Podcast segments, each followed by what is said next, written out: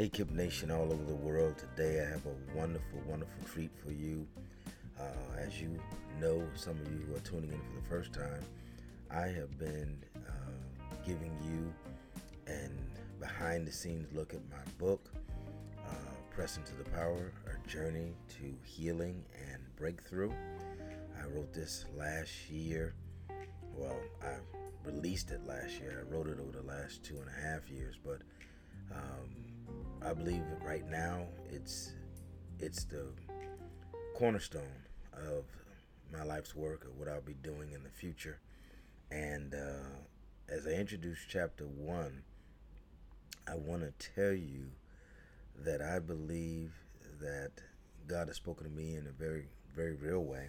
Matter of fact, I open up with one of the most um, overlooked aspects of being a believer or just being a human.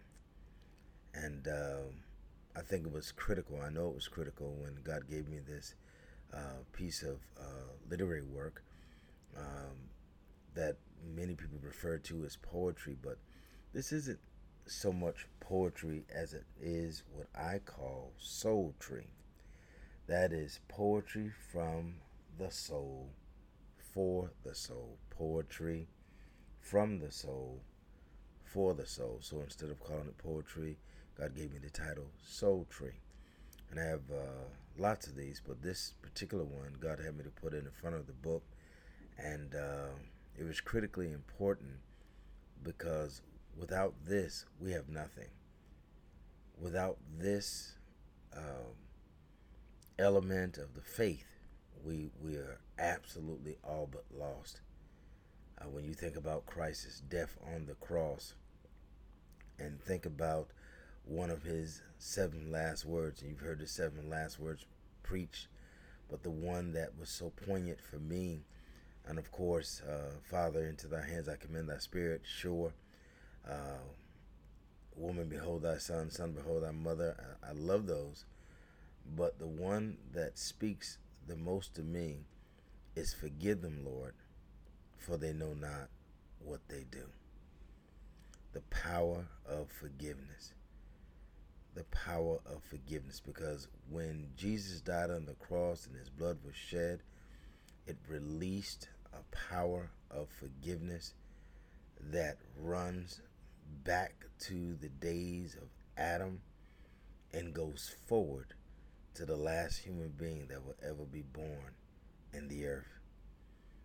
It is uh, an efficacious power similar to the blood, but they go hand in hand because the blood was shed so that we could be forgiven for our sins.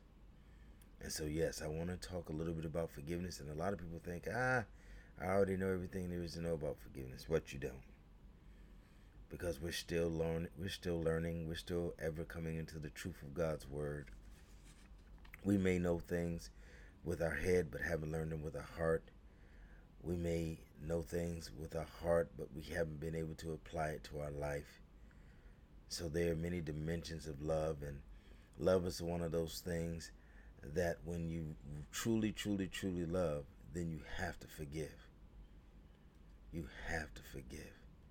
And forgiveness is never for the person that you need to forgive, forgiveness is for us forgiveness is for you. So you can think of, before I get started, anybody in your life that has wronged you, betrayed you, lied on you, that has hurt you, disgraced you, broken you. If you can think of anyone that have done something to you that broke your heart or broke your spirit, or disappointed you so. Whether it be a father or a mother or a friend or a girlfriend or a boyfriend or a husband or a wife or whoever it was. God has given us the power to forgive. And so when I write Soul Tree, when you hear this poem, uh, this Soul Tree is literally called The Power of Forgiveness. But it is a conglomeration of small narratives about forgiveness that tag team with each other to give us the meta narrative of the strength and the force and the power of forgiveness in the earth and how that forgiveness carries us to this day. I am so glad that God allowed his son to die. And I'm so glad that he's an advocate for the Father, for all of us, and that he forgives us of all unrighteousness. And if God can forgive us, and each of us can look in our own individual mirrors, and I'm not talking about the mirror on your wall, I'm talking about the mirror of your heart. I'm talking about the mirror in your brain, the things that you know you've done, the things that you forgot about, people that we've said things to or done things to, and have never, they never apologized to you, or you've never apologized to them. But let me tell you something there is a river of God's love. And out of that river, one of the tributaries, and I, I, I, I love the tributaries of God. I, I think about grace. I think about mercy. I think about long suffering. But I also think about forgiveness. So think about forgiving someone today. Whether they forgive you or not is irrelevant. But forgive them and then let it go and watch God begin to move in your life because forgiveness is the platform for God to move in the life of a believer. For there's nothing that God can't do through you when you've unclogged your spiritual pores by forgiving people who have done wrong to you. So I'm going to read and, and talk and just kind of flow. And uh, I'm going to let this resonate in your heart around the world. And, and, and then I'm going to be gone. So the stench of unforgiveness fills the earth. Again, let me, let me start all over again. The power of forgiveness.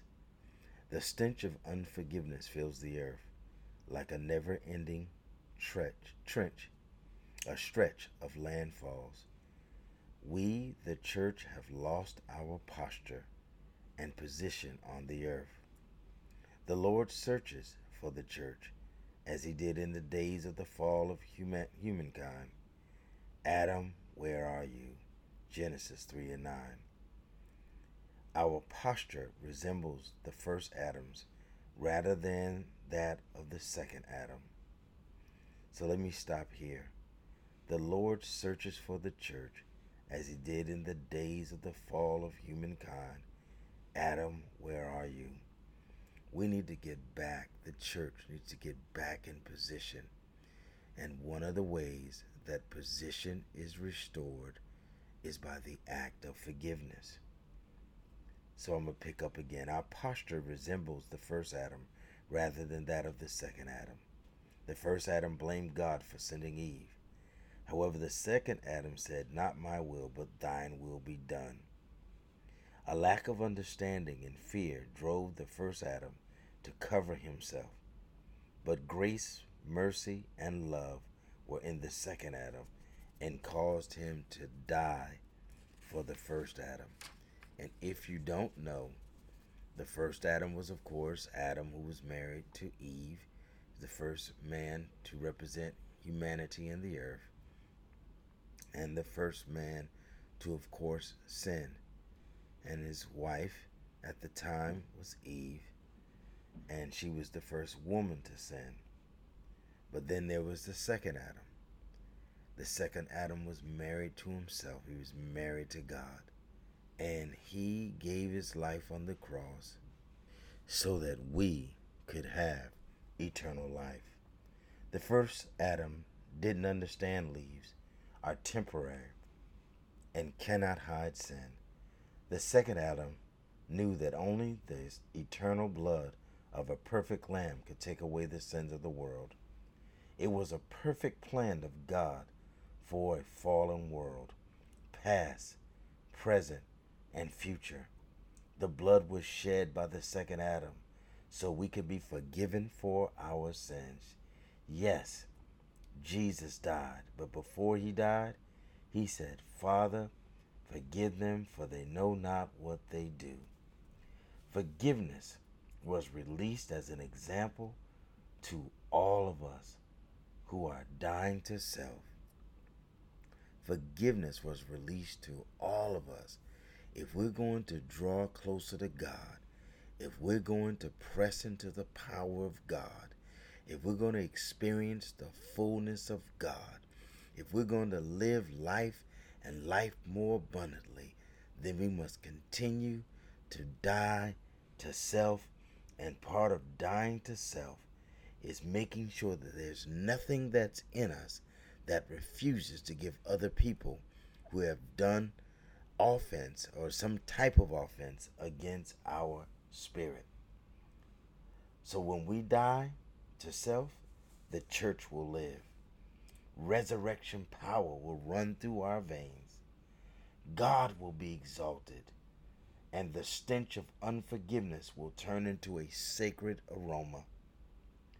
Let the sweet incense of worship be released from the earth. God be glorified. There's nothing that another person should be able to do to us that hinders us from the worship of God because God is bigger than any offense that be, could be committed against us in the world. And we should let nothing come between us and the love of Jesus Christ. So I read as I close Let the sweet incense of worship be released from the earth. God be glorified as we forgive. Forgiveness restores the church and honors the second Adam. Lord, as we forgive, we are forgiven, and your power is released. Restore us, Lord, to the correct posture and position of abundant life in you. Again, this has been Soultry, poetry from poetry from the soul for the soul. By yours truly comes out of my book press into the power and it is the essential element to living life and life more abundantly. But being able to love god's people regardless of how we are sometimes not kind to each other but knowing that god is kind to us all. And as we look at the mirror of our heart and the mirror of our minds and the mirror of our souls and see the times that we have essentially fallen short of the glory of God and how the blood of Calvary, the efficacious, never losing its power blood of Calvary, flows towards us in spite of ourselves. Truly, there's no one and there's nothing that can be done to us that we cannot forgive. For God has forgiven us for some very heinous and egregious, egregious things. And yet he loves us and does not remind us. A matter of fact, he throws our sin as far as the east is from the west. So if the Father can do that, and we were created in his image, so can his children. We can forgive and we will forgive. All to the glory of God, so that we can strive to be the men and women of God that you have called us to be. We're going to forgive like Jesus. And we're going to be blessed because he because we forgave. For if we don't forgive others, God doesn't forgive us. But as we forgive others, God forgives us, and His inherent power flows through our mind, hearts, and souls so that we can experience the power of living life and living it more abundantly. This is just a little bit of chapter one. There's a whole lot more that you can read in chapter one. This is not even what the book is about. But before you read the book, I want to make sure your head, your heart, your spirit is clear so you can hear clearly from the Word of God, and He can write on the tables of our heart that we might not sin against Him, but that we might overcome by the blood of the Lamb and the words of our testimony. So let's overcome. Let's fight the good fight of faith. Let's endure hardness as a good soldier of Jesus Christ. And let's let nothing separate us from the love of Jesus Christ. You have been listening to the Kingdom Influencing Podcast. I'm your host, Derek L. Calhoun. If you want to purchase Press, Into the Power, you can go online to Barnes and Noble Books, uh, CBD Christian Book Distributors, um, Cokesbury Press, uh, Westbow Press, uh, Amazon. Any of these uh, digital outlets, you can purchase this book. If you've already got it, get another one. If you've read it, share it with a friend. You can really help me by writing a review uh, on Amazon, leaving a, a rating uh, on any of those platforms if they have areas for you to write reviews or leave ratings. Again, sharing it with your sharing it with your friends, taking a picture of the book with you, tagging me on Facebook at Derek L. Calhoun. That's a blessing. Uh, telling your friends about it. Think about using the book if you're a pastor or a Sunday school teacher or a instructor of some type. Think about using the book for coursework. I do have a uh, workbook coming out very shortly. It should be should be out no later than this spring. Believe in God for that. But just be uh, led of the Holy Ghost and do whatever it is, whatever it is that the Lord tells you to do as it relates to sharing this book. I, I wanted to bless the world, and it was written to bless the world. Okay, have a great, great day. Uh, we should be walking into February very, very soon, uh, in a few days. And I hope that you are blessed in this second month and that you are gaining momentum to be able to go and do what? Influence the nations. God bless.